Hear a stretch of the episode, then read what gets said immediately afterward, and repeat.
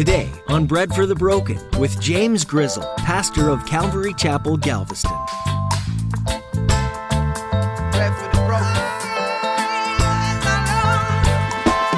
Who is allowed in our church doors? Anybody. Anybody. Everybody. Whoever is brave enough to walk through those doors can come in here and hang out at church. They have every right to. And as a church body, we welcome them in. We demonstrate the love of Christ to them. I don't care who they are. I don't care who they are. This isn't exclusive in the one sense of we have greeters at the door. They're not bouncers, okay? Greeters, not bouncers.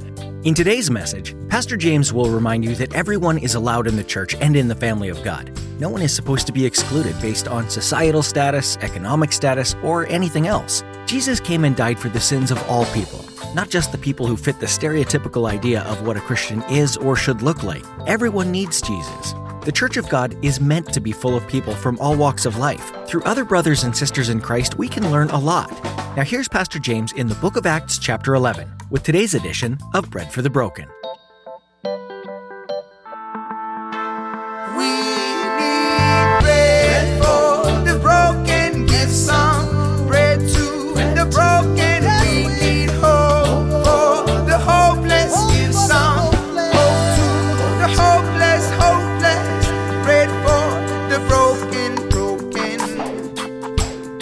Acts chapter 11. Context wise, Peter was just at the house of Cornelius, who's a Gentile, and through a vision presented to Peter, through a vision presented to Cornelius, these two, Peter goes into this Gentile's house and he uh, is he's sharing the gospel with these guys, and the Holy Spirit falls on these guys. Um, the door is blown wide open for the gospel, and the church is now you know it's not just jews only. Now it's jews and gentiles. How god has always intended it to be all right? There's, this isn't like you know just out of you know left field so to speak. God has always intended it to be like this. This just happens to be the moment when it happened. So we went through that last week with acts chapter 10 and, and how that all happened and you know just the beautiful inclusion that that that took place there and I gave you the heads up last week of read chapter 11 because you're going to you're going to see that Peter immediately goes back to Jerusalem and he's confronted with issues from religious people basically who are part of the church but they're still kind of holding on to those um, traditions. Not God ordained traditions but more rabbinical kind of additions to what maybe God had intended but they took it and they added on to it and it just skewed everything. But look in verse 1. It says this is verse 1 of chapter 11. Soon the news reached the apostles and the other believers in Judea that the Gentiles had received the word of God. I'm reading out a New Living Translation today, so in case you're like, this isn't this doesn't even sound the same. It's it's okay. It's New Living Translation. It's going to be okay. Um, so word gets back to Judea that the Gentiles had received the word of God. Verse 2 But when Peter arrived back in Jerusalem, some of the Jewish believers uh, of the, the circumcision, is what yours may say there, criticized him. Have you ever been criticized for doing what God told you to do? Um, if you've been in church for any certain amount of time, you can raise your hand and say, Yeah, that's happened to me. Because it happens to every one of us. Why? Well, um, oftentimes people don't like change. And so when you step in to tradition and you change things, more than likely the first response you're going to get is criticism. You can't do it that way. You can't do it that way. Why not? Well, because I don't like it. Well, I don't care what you like. Um, in one sense, what is God telling us to do? He's the big, the big factor in the whole story. And let's never forget this as a church, especially a new church, growing and all that stuff. I've already mentioned this before, and I'll remind all of us again the church belongs to the Lord, and He has the right to do whatever He wants to do with the church. It's His. It's His. So sometimes He may call us to do something a little bit different, and we got to be okay with that. It may be scary. We may not always understand it. These guys, these guys are brought up their entire lives with this notion of like, you can't even step foot into inside a Gentile's house because if you do, you become unclean. You can't even walk on the same sidewalk with these guys. You can, just in case they may brush against you. This still happens today. Still happens today. But these guys are brought up this way, and that's hard to break. So I, I will give these guys a little bit of credit because th- these are hard things to overcome. We understand that. We've seen that in our own country. We've seen that within our own country. In recent history, we had segregation going on, which is totally unfortunate. But you had individuals who were brought up thinking this one way. And it's hard to break that mindset, especially when you're raised a certain way. But that doesn't give you the excuse to remain in that rut, so to speak. Here, here are these, these believers, is what they're, they're labeled for us, and they're, they're having issues with this because they're like, no, no, no, you can't go into a Gentile's house. You can't do that. You can't break bread with these guys. You can't do that. And Peter's like, well, God told me to. So there you go. I know it's not kosher, but I think God makes all the rules, and we should probably obey Him. We should probably follow Him. Now, this is a, an, was an issue for them in the, in the early onsets of the church. It continued to be an issue. We'll see in a few chapters that, not today, don't, I, I know how I just phrased that, and I don't want to scare you. We're not going to see in a few chapters today because we're not going to, we won't, we won't get that far. But this comes up again. This comes up again. We, we still deal with issues like this within the church today, although it's no longer, so to speak, Jew and Gentile. Who is allowed in our church doors? Anybody. Anybody. Everybody. Whoever is brave enough to walk through those doors can come in here and hang out at church. They have every right to. And as a church body, we welcome them in. We demonstrate the love of Christ to them. I don't care who they are. I don't care who they are. This isn't exclusive in the one sense of we have greeters at the door. They're not bouncers, okay? greeters, not bouncers. We're like, oh, where, no, where do you stand on this issue or what's your political affiliation? That's nonsense. Nonsense. Those doors are open to anybody and everybody. That's how it is. That's how it is. We still wrestle with all that stuff. And, it, and again, I understand it, sometimes it's hard because we got to break free of ways that we've been brought up and, and all that stuff. Not to say that the way you were brought up is wrong or anything like that, but if the way that you're brought up is in conflict with what God has called you to do, then there is an issue, and it's not on His side, it's on your side. And you need to pray to Him to help you break free of that. So they're like, immediately as Paul walks, walks through the door, they're like, hey, we have an issue with you, Peter. They're, they're criticizing him. An amazing thing has just happened. An amazing thing has just happened, and he is immediately met with criticism. If you are involved in ministry, brace yourself for criticism because that's how it is. That's how it's always going to be. And you're going to get it from the, the, like, the ones that you would never expect it to come from. Wait, we're on the same team, right? Like, we're in this together, right? Yeah. But oftentimes, criticism comes from those who are closest to us. And that's sad. That's hard. That's hard. Remember, the instruction for the church and your role within the church is edification, building up the body, building up the body. Be an encourager. We're going to see. We're going to move on past this point into the last two thirds of this chapter, basically, and we're going to look at the ultimate encourager, and his name was Barnabas. We, will, we don't want to be like this first group. We want to be like the second guy mentioned, okay? So they're criticizing boom, immediately. How dare you? How dare you, Peter? Is basically what they're saying. You enter the home of Gentiles. This is to continue on there, verse 3. And even ate with them. You can, you can sense the disgust in that statement. How dare you? And Peter's like, What? Number one, the person you don't want to criticize out of the apostles is Peter, okay? Because I can promise you, if, you, if you've done any character study on this guy, he's going to give it right back to you, okay? Because I, you just imagine Peter's probably, he's this fisherman. Maybe he's burly. Maybe he's this bearded, burly kind of guy. And it's like the last guy you want to pick a fight with is that guy. He's like, oh, really? Really? I think there's this rebelliousness that's kind of a part of his DNA. The same kind of is, is with me. If you were to come to me and say, like, hey, you can't do that.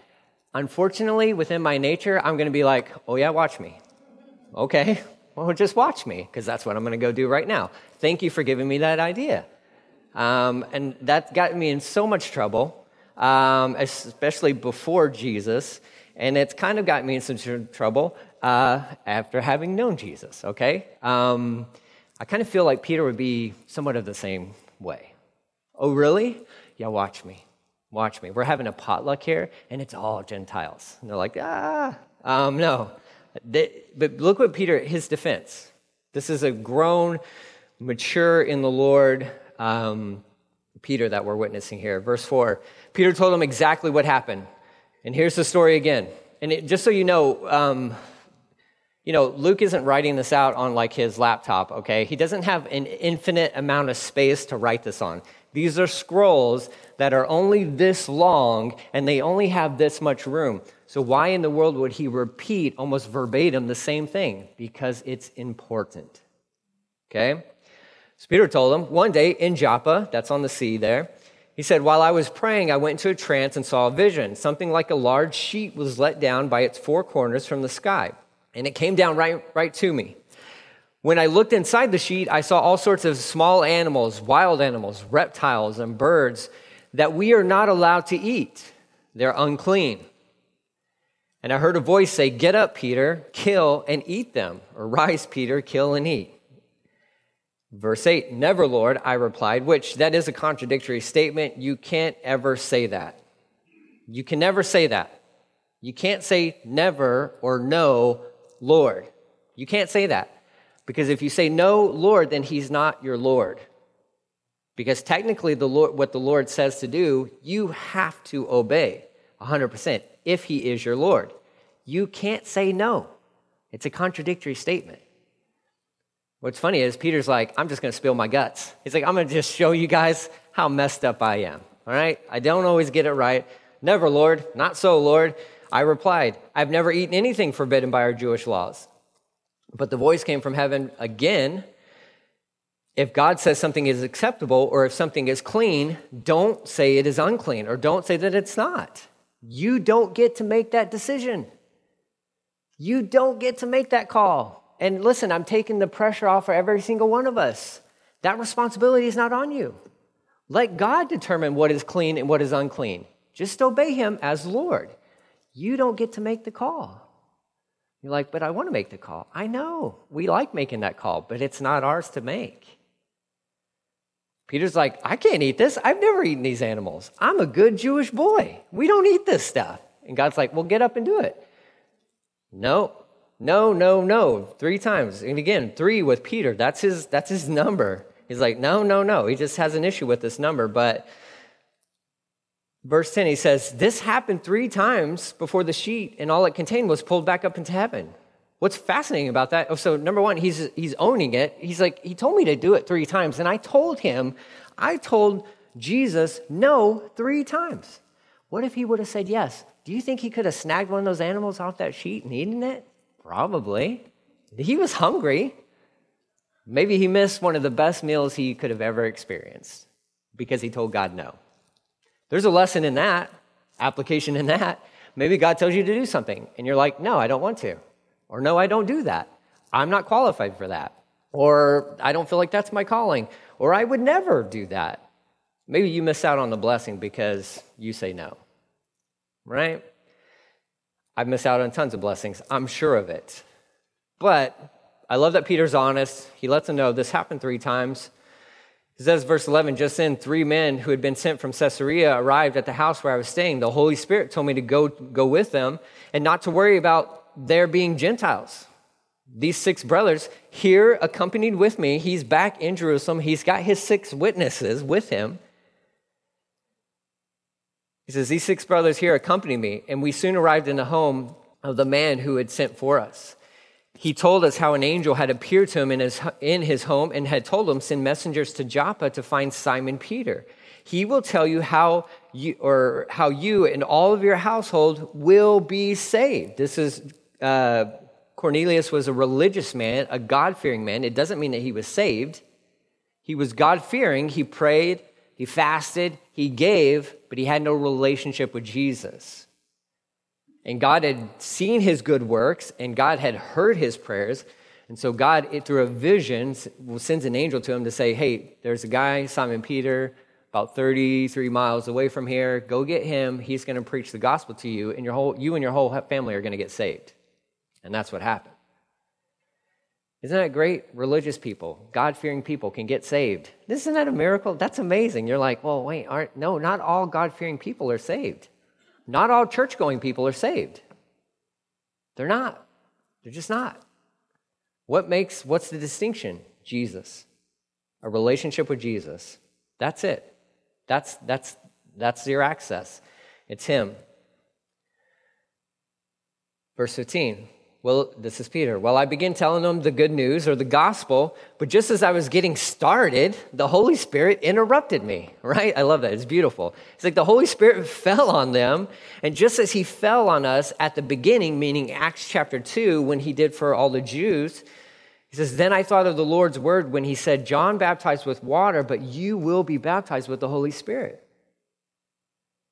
And since God saved these Gentiles or gave these Gentiles the same gift as he gave us when we believed in the Lord Jesus Christ, who was I to argue? He's like, I can't argue with God. So he presents his case. He's got six eyewitnesses with him. He's really smart in taking those guys with him. He's like, listen, this is what is happening. I was preaching the gospel to him, and as soon as I mentioned Jesus as the savior of their sins, they received that in their hearts. He had no way of knowing this. He didn't do it the altar call. He didn't do that. They received the Lord Jesus, and the Holy Spirit fell on these guys. And he says, just like us in Acts chapter 2, the same thing happened to these guys. So if that's what God wants to do, then let God do what he wants to do. I'm not going to argue with that. So you have an issue with that? Anybody got an issue with that? No? Okay, cool. Let's move on, right? Like, we got things to do.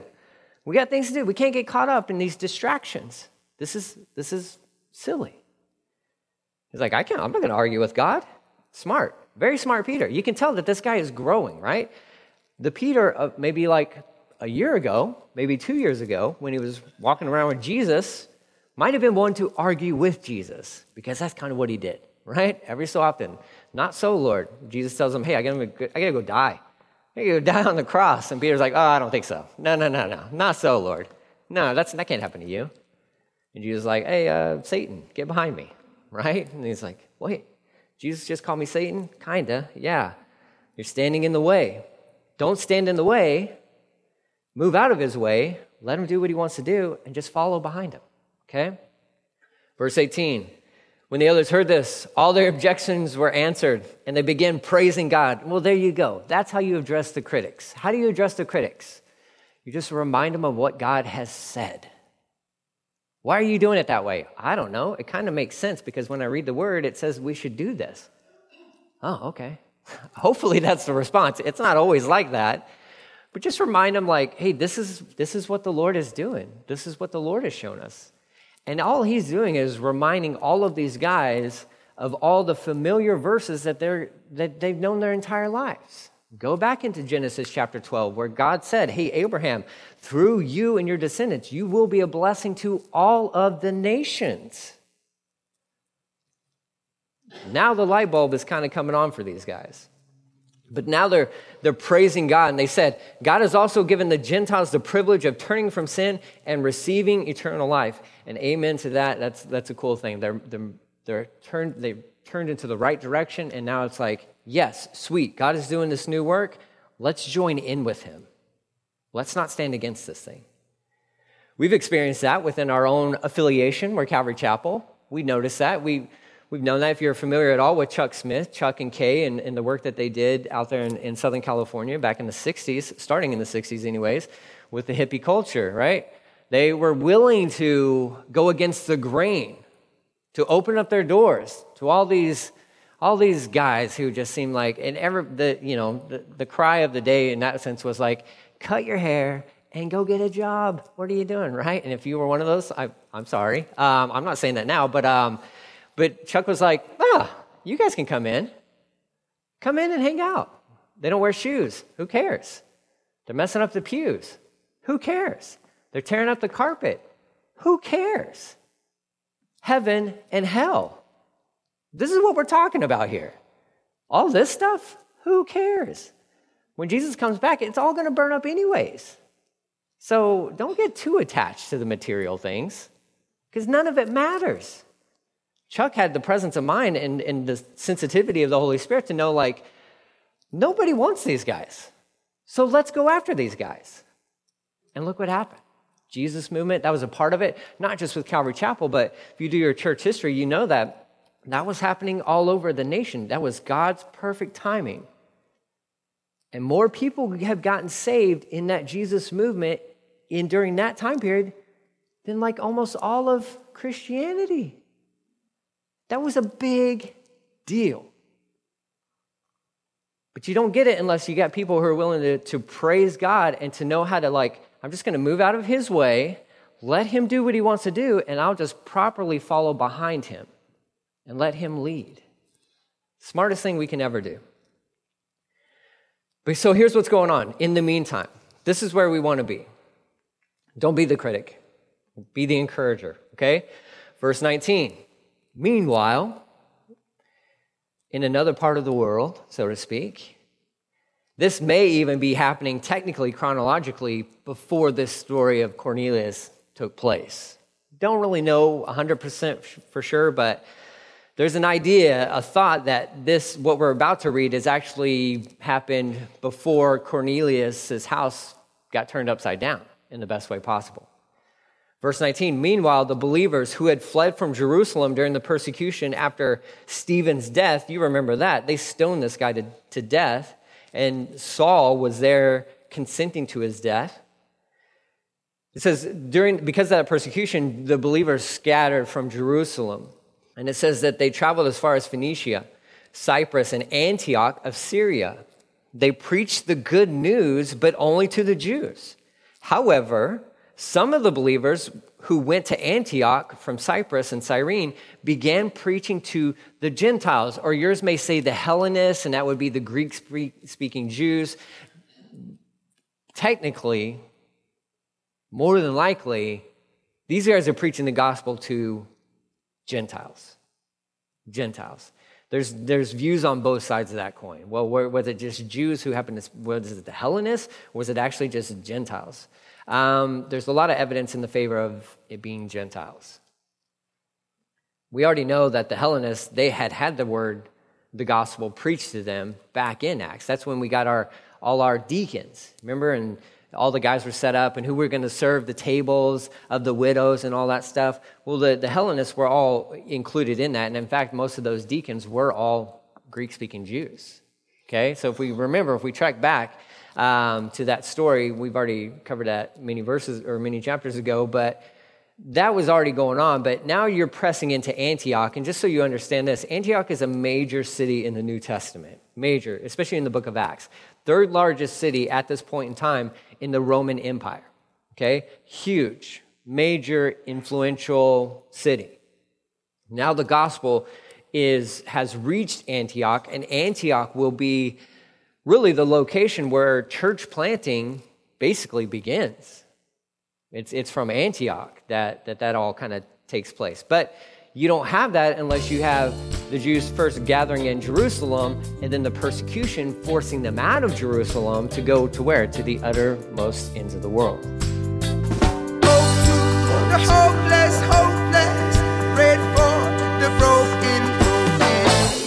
How incredible to learn about the Holy Spirit and the faithfulness of the apostles within the early church. You've been listening to Bread for the Broken with Pastor James Grizzle. We're so glad that you joined us in this study through the book of Acts. If you'd like to listen to today's teaching again or hear more from Pastor James, feel free to visit breadforthebroken.com and click on the Teachings tab. We'd also love to hear from you, so would you let us know how you've been blessed by Bread for the Broken? You can drop us a note through the contact page on our website. While you're visiting breadforthebroken.com, you'll also be able to learn more about the church behind this ministry, Calvary Chapel Galveston. If you're ever in the Galveston area, we would love to have you visit. So for directions, service times, and to learn more about us, just visit breadforthebroken.com. We hope to see you soon. Until then, we encourage you to read ahead and to begin to study the book of Acts on your own. Although it may seem unrelatable because it took place thousands of years ago, that couldn't be further from the truth. God is still living and active today, and His Spirit is present and seeking those who believe. And if you let Him, God can do incredibly powerful things through you for the kingdom. So the question we'll leave you with today is Will you say yes to what God is doing? And will you trust in Him to move today just as He did all of those years ago? There's still so much to learn from the book of Acts, but that's all the time we have for today. Join us again next time, right here on Bread for the Broken.